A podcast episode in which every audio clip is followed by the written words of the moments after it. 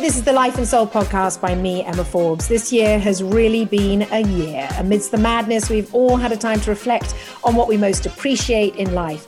I want to find out from some brilliant people what makes them tick, asking them what really gives them life and what really feeds their soul. I find out whether priorities have changed, whether they've stopped striving to do everything right here, right now. So join me for this episode of the Life and Soul podcast and I'm so thrilled today to have as my guest Katherine Jenkins. Katherine, thank you because I know you've got the busiest schedule ever right now. So thank you for taking time out to chat to me. Oh, my pleasure. It's lovely to talk to you. I've missed you. Last time we met, I was thinking about it. We were we were eating vegan ice cream together in quite large quantity, I think, on my part.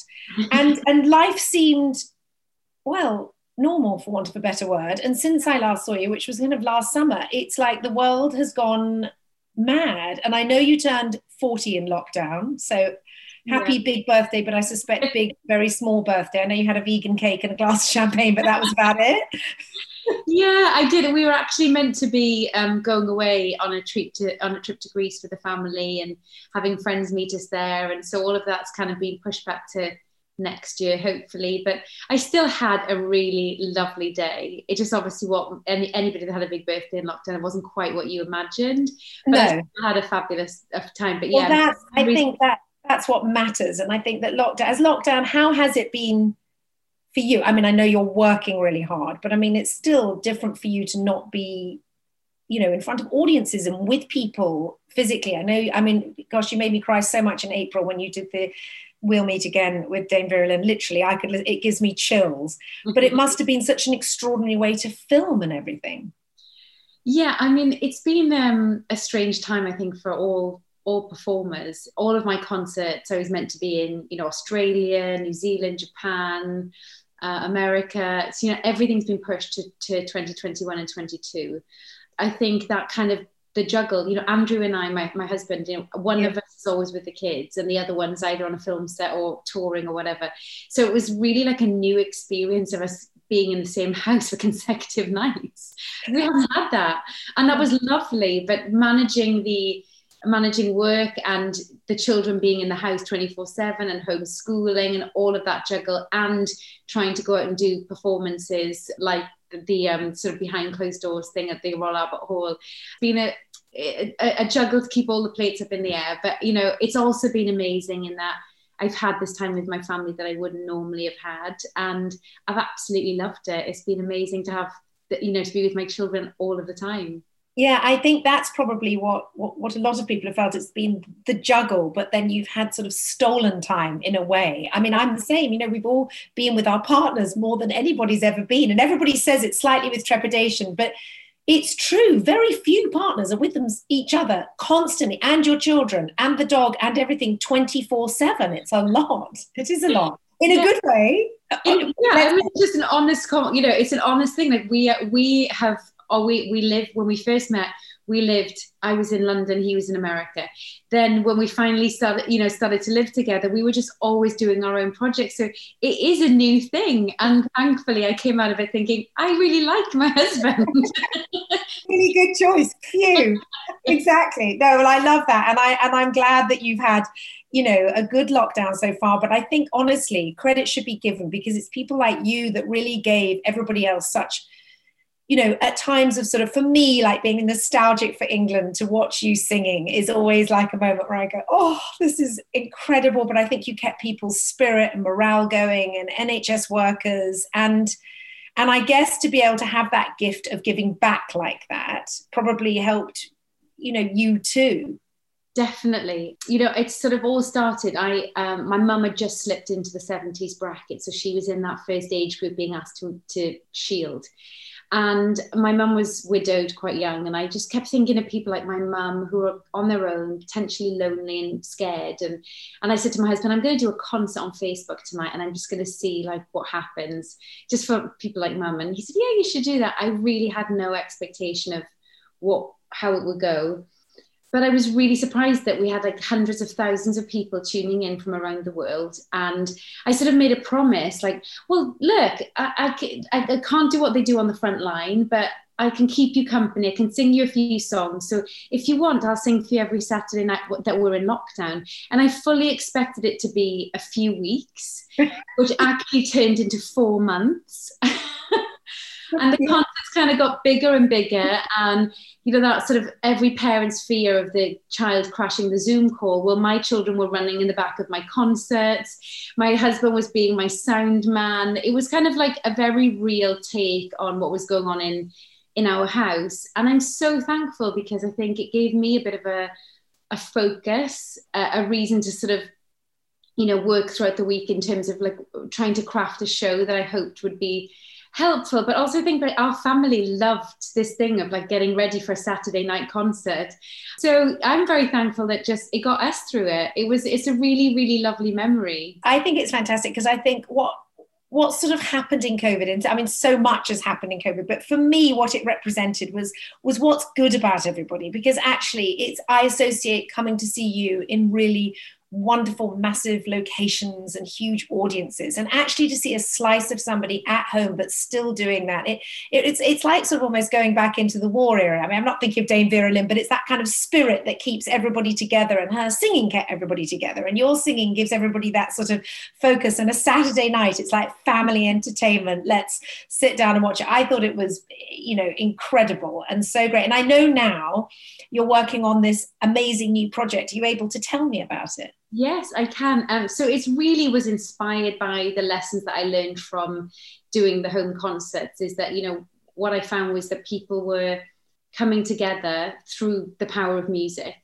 And even if they were split up from their families, you know, physically, they were actually coming together to watch the show and like make an event out of the show, watching it wherever they were online. So, um, you know, as we came towards the end of the summer and kind of reading all this stuff about a potential second wave in Europe and are we going to get Christmas concerts? Are we going to be able to go to carol services? Are we even going to be able to see our family? I thought, right, I'm going to tackle this, you know, head on, and I'm going to try and bring Christmas to people wherever they are. So, you know, the idea was to film a feature film at the Royal Albert Hall which uh, we did a few weeks ago. It is literally Christmas on steroids. It is oh. full on festive fun, kind of that old school Hollywood nostalgia. I looked at a lot of the um, the Christmas specials of people like Judy Garland and Julie Andrews, and like I love all of that anyway. Yeah. And so we, yeah, we created Katherine Jenkins Christmas Spectacular from the Royal Albert Hall, which will be coming to cinemas worldwide on December the 1st and going to be out on DVD as well. And so, you've done, but you've done more than just the singing. Like you've sort of organized all of this. Like you're the producer, the the running around person, the everything. I, yeah, it's a, a, a, concept created by by me. I've never produced or created anything like this before, which was just um, a completely different level of responsibility, which is quite scary. But I mean, ultimately, it just came from the heart. Like I really felt like this year in particular, people need a boost. People are going to need a lift at the end of a difficult year.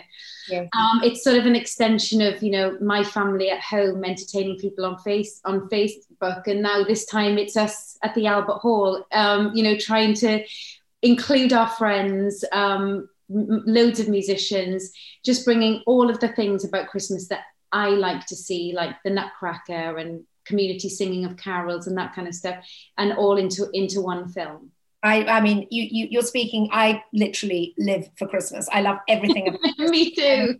as far as I'm concerned, as soon as it gets to October, I'm like, okay, I can start watching Christmas movies. And, and actually, this year, I think I've thought, you know, maybe November the 1st isn't too early to start putting up decorations. and I think it was such good timing on your part because I know that, I mean, I don't even live in England now, but when I saw that headline of like Christmas is cancelled, I was like, oh my God, I think that really struck home to people because I don't think anybody realized it was going to be going on that long. So I think your timing of it will be just so special and so lovely for everybody to just have that, to feel like it's possible and that we can feel festive. And even if we're not with loved ones, we can sort of watch together. It's given, I think, entertainment a whole different I guess a whole refresh. I'm sure people will go back to when, you know, if you were doing a Christmas special, say in 2022, I'm sure you'll still carry elements of what you've done now into it. Because I think it really has sort of turned entertainment on its head a bit. Yeah, it really has. And I think for us to be able to have had, um, you know, the Royal Albert Hall for the amount of time that we that we had yeah. to make the movie, you know, we'll never get that. Please God, we'll never get that again because the Albert Hall will always be fully, fully booked with, you know, full audiences. But as a result of that time, you know, we were able to showcase the Albert Hall in ways that, like, will, I, I think will have never been seen before. I performed there a lot, so I was able to say to them, like, you know, there's that roof terrace. Can we go and film up on the roof? And can I film in the basement? And can we use the, that corridor? And so it's not a concert it's a kind of it's a musical on the move and filmed in and around the hall and i just think it will be really interesting for people to sort of get this almost like this magical mystery tour around the Royal Albert Hall because it, it's just so spectacular. It's all the bit. It's such an iconic building, but it's all the bits that we haven't seen, and it is like I mean I have been behind the scenes there, but and it is like a little rabbit warren of play. Yeah. I didn't know they had a roof terrace and stuff like that, so that's incredible. I think oh I can't wait I cannot wait to see that. It sounds a bizarre question, but I thought I'd ask it to you anyway, because obviously everybody's fear has been to catch COVID. Nobody wants to get it. But when you've got a voice like yours, you're, you're always worried, I would presume, of being near anybody with a cold or flu.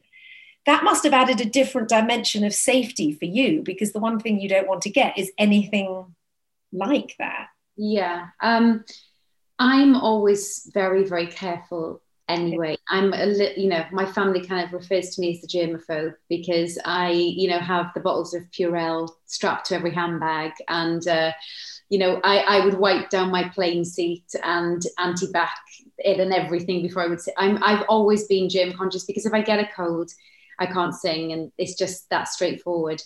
So I think that my, I was already quite trained and I'd sort of trained my children to be minded in that way to be just aware of that kind of thing and to live in a certain way. But we've probably been even more careful. We've, we've been quite sheltered in all of this just to protect us as a family as well as my voice.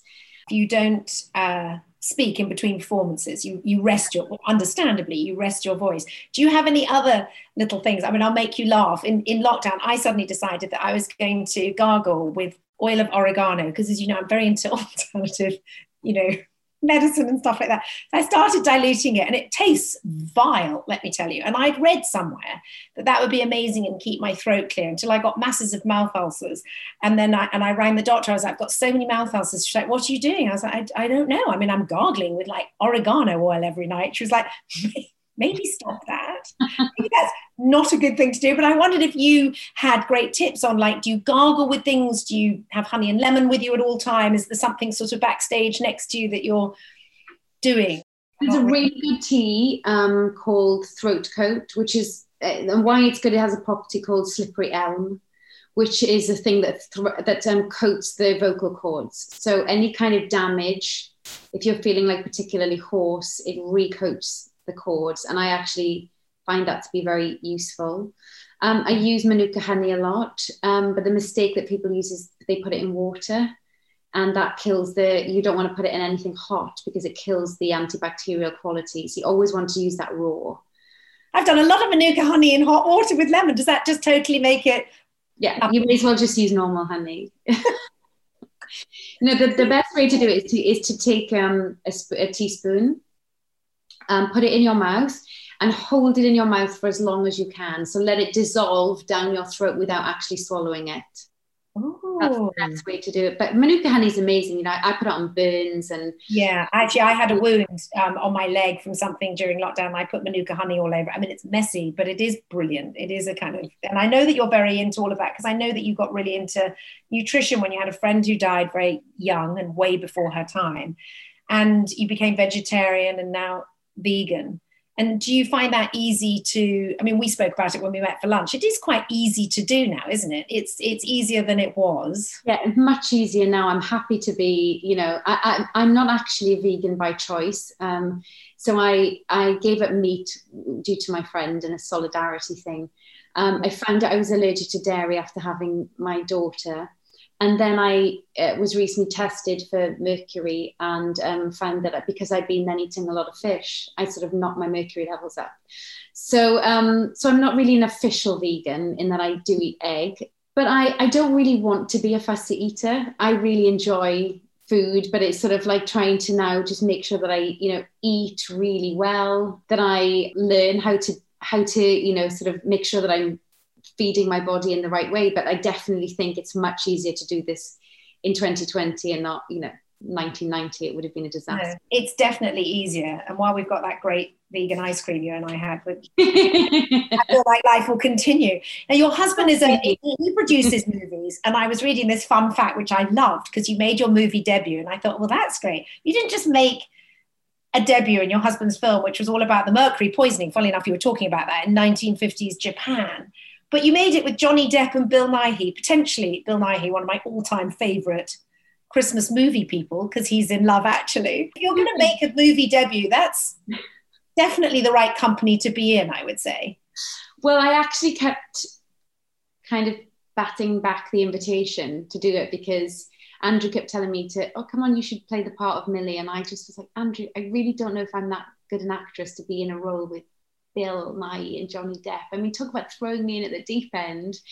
But eventually I said yes because the story's really amazing. It's a true story about a fishing village in Japan that was being poisoned by methyl mercury. And um, for like 20 years, you know, the government and the corporation knew about it and terrible birth defects happening and, and such within the community. And it's a story about standing up for the little person and, you know, speaking truth to power. And and so i was like yeah i do want to do the film. Just okay i need to get over the confidence issues.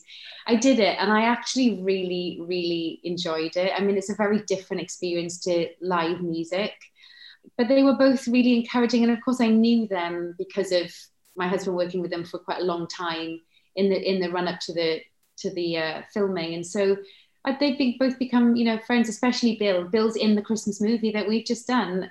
He's so amazing. I'm like, actually, I often tell Andrew this. I say, I, I think I have a secret crush. He is just such a gorgeous gentleman. I have just a real soft spot for Bill. Oh, I've got such a crush on him. I just find him just, he's just this, yes. I, I, now you've told me he's in that Christmas special. I could just cry. That's made it even better because, again, another one of my go to Christmas movies is Love Actually. And his I know, Love Actually. Just, it's just nectar. Like you could just don't get better than that. And he's just yeah. brilliant. How fast? So do you think you would take the offer up again, or was it something that you felt you did because you had the comfort of it being Andrew and people you knew, or do you think that might be a way you go moving forwards? I think it's opened my eyes to the possibility. I, I really enjoyed it. I, I would love to work with Andrew again. So maybe if it was one of Andrew's products, it would be a definite. But I think ultimately, as long as it's something that's, it'd have to be a, like a passion uh, project, a, a, story that really interested me, or maybe a musical film, um, because I don't feel like that with the children there's enough time for all the music stuff, and that has to come first. Yeah, no, no, I totally that juggling. I don't know how you do it, to be honest. I think you're pretty amazing the way you juggle everything like that. Well, I wanted to ask you just a few quick fire questions to see what you say. What gives you life? The children the children. I i think that they are just they um they've made me want to be a better version of myself. And what feeds your soul? Music. Yeah. Yeah. And do you have i know you do things like yoga. I know you you know fitness is really important and you're, you're you know very disciplined like that. Do you have a daily mantra in life or a like a you know a, a, a saying that you live by or something that's your sort of go-to? Um as a, as a sort of work ethic or a you know kind of friendship or relationship ethic is it's never crowded on the extra mile. I think oh, it's a, i've never heard that. That's brilliant. It's always about kind of just going that extra bit further and but i also think that you know i lost my dad when i was 15 and i think that the sort of what that's taught me is that you know life is short and you know never let the sun go down on an argument. Just kind of always live for now because you never know what's around the corner well, isn't that ever so true? I mean, I've never. It's such an extraordinary time in the world. I mean, and and and I think that the fact that you've used it, and it, it is interesting for creative people. I really have seen that creative people have really used it so brilliantly in terms of like rethinking it and being out of the box and how to film things and you know, I watch um, that show in America that you've probably live with Kelly and Ryan, and they've managed to film it so they're actually socially distanced, but on TV it's like they're sitting together still. and, and I'm still like slightly in that mode of like, oh, it's magic and it works. so, I, I, I think it's been, I think it will re, it, it'll reinvent everything. I think post all of this. But what's the one thing you're looking forward to after I was going to say after lockdown, after COVID. I don't know what we call it. I hate calling it the new normal because I don't think it's going to be a new normal. I think it's just going to be new. But what's the one thing, if I could say to you, okay, there's, there's one thing you haven't been able to do through this whole time, what would it be? Would it be to be in front of a live audience or something else? Yeah, I mean, aside from actually spending time with the families, and my mum is in Wales and currently in lockdown, so we don't know when we're going to see her. Yes, uh, I would. I think it's that being in front of an audience in that, you know, when we just filmed our, our, our Christmas thing, you know, we were lucky we had we had an orchestra. But I'm so concerned about the state of musicians and the live music industry and and thinking about how we're all going to sort of keep things ticking over because I deal with such talented people who are having to rethink whether they're going to become Amazon drivers and and that kind of thing. These are so talented. And also if they're not doing what they love, how does that affect their mental well-being? I think that the sooner we can all get out in front of an audience the better. Well i know they had to take down that that ad which to be honest i thought was a joke. And it was like you know retrain. And i was like because again because when you're in america well you know what it's like you're slightly removed from that so somebody sent it and i thought oh that's not a very funny sort of social media meme that's not a very fun they were like no no this is what was put out and i was like oh my god i'm sort of horrified by that because people can't reach it. It's what people love doing. And I think that I, I'm like you, I'm much more worried about people's mental health post this and how they pick themselves back up. Yeah, it seemed, I, I also thought it was some kind of sick joke. And then I couldn't quite believe that they had put that out. It seemed really, um, you know, not thought through just so tr- you know so like on the nose of what is actually happening that i just can't believe that they would have put that out but you know the government and everybody really needs to support the arts because yeah. times like this we need the arts more than ever to get us through um, and we're going to lose a generation of inc- incredibly talented people well i was thinking about that because although it wasn't a pandemic but but again you know going back to sort of the war and when dame vera lynn would go and entertain the troops and and eh, but the difference was is that you the arts were so important because everybody could gather together. Music was a huge thing of it. Following the last pandemic came the roaring 20s which was all about dancing and music. And i just i'm sort of I'm vaguely hanging on to that. I went through a very dark phase of the lockdown where I bought so many books on the previous pandemic to try and kind of go, is there a light at the end of the tunnel? And then I thought, why am I depressing myself? I've had to sort of slightly take myself away. I don't know whether you have been a stickler for always watching the news or whether you've had to slightly remove yourself. I guess you've been busy as well, which is a massive distraction. But did you find watching media helpful or did you just find it, you know, I guess a drip feed of fear, which is what I found it. Not helpful. I definitely started the first phase of the lockdown kind of feeling like I had to have the news on pretty much 24 7 and, you know, had to, it was like the oracle. And then feeling like actually this is just taking me down. I can't deal with this. It's just too overwhelming. So that now I'm kind of more removed from it. And I kind of have a rule that I only put it on. I'll see one, one news, like 10 o'clock news or something like that. And I'll watch it for a bit I also put a bit of American news on um, because we are an American British family, and then kind of like switch off and try not to let it kind of overrun the day.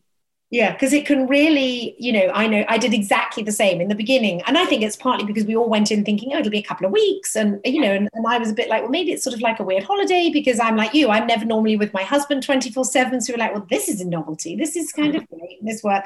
And I watched it constantly and then i had to make that decision too and that's the, the, the, big thing i think that with a lot of people and when i've been interviewing people they've had to do that because otherwise it's just it's overkill. Yeah. But uh, going back to your christmas special i cannot wait for that. I'm so excited. I think it's so brilliant. I congratulate you on it and i know i'm going to love it. I was thinking of like bing crosby's white christmas everything all rolled into one and Bill Nighy and you singing and other guests. And, and so I can't thank you enough for taking time out of your new producer role and c- curator of all things Christmas. Have you put out, has the Jenkins household got the Christmas decorations up yet, or is it too early for that? It, it, it doesn't yet. However, I've already ordered my turkey. Yeah. And my daughter, because actually the children are somewhat involved in the film, that you know the concept is is the night of the museum when we live at the Royal Albert Hall, um, and so the children are running around in the in the uh, in the aisles and the corridors and the boxes, and I think that they are so convinced that Christmas is must be around the corner because they've all the decorations there. That Aaliyah wrote her Christmas uh, list to Santa just a few days ago. So here we are. Also, oh. gonna lie, Katherine, you're going to be quite hard pressed to make your own home, however lovely it is, as as festive as the album. you're going to you're going to really have to pull out the stops because they're going to be. But, mummy, like, where are the 25 foot Christmas trees that we've had? Where are all those amazing garlands? I should have pinched some and bought them. I was going to say, you should have bought those. you did already. Nip back and get them. Thank you so much for joining me today. Thank you for having It's been a me. joy. I hope we, well, I hope we meet again soon. Yeah, me too. But stay safe and well in the meantime. Thank you so much for listening. Don't forget to subscribe. And also, if you've enjoyed this episode, do leave a five star review. And you can find out more by going to byemma.co.